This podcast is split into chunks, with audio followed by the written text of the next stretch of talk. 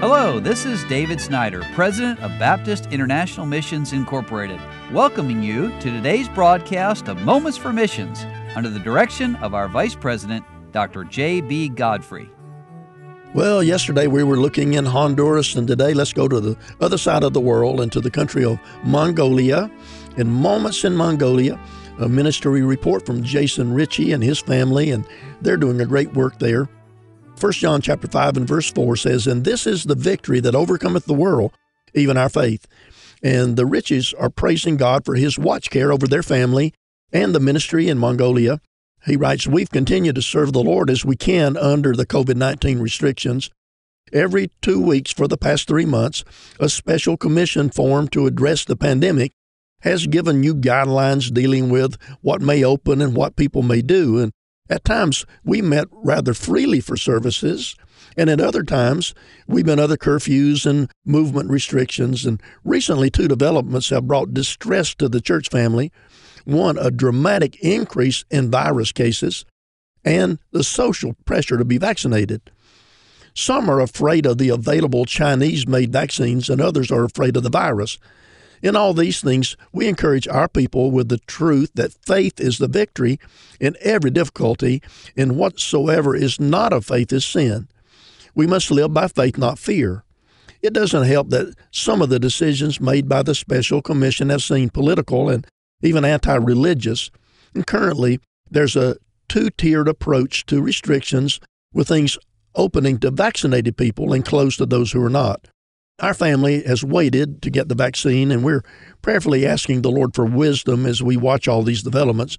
Many Mongolian officials wish to forcefully vaccinate people, including school-aged children. A vaccine passport system that can track the movements of people is being developed. And, of course, we believe in the right of the individual to make health decisions, but our greater concern is that such a system might be used to restrict movement and social interaction. Now, in the midst of all these trials, God continues to bless and to work in Kano Baptist Church and in the other ministries. In between quarantines, we held a wedding for two of our young people. Faith Baptist Bible College is wrapping up the semester, and the students continue to study well.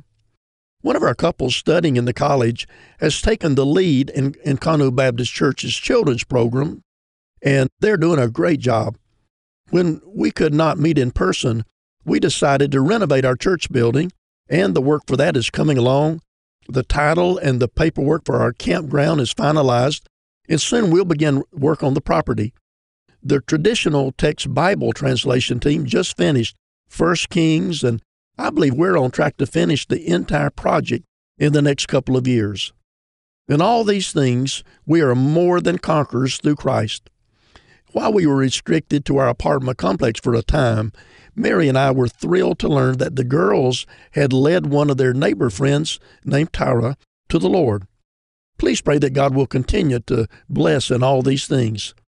Thank you for praying for my father, Wayne Ritchie. As most of you know, and of course many of you listeners probably don't know this, the Lord took him home to heaven after a protracted stay in the hospital.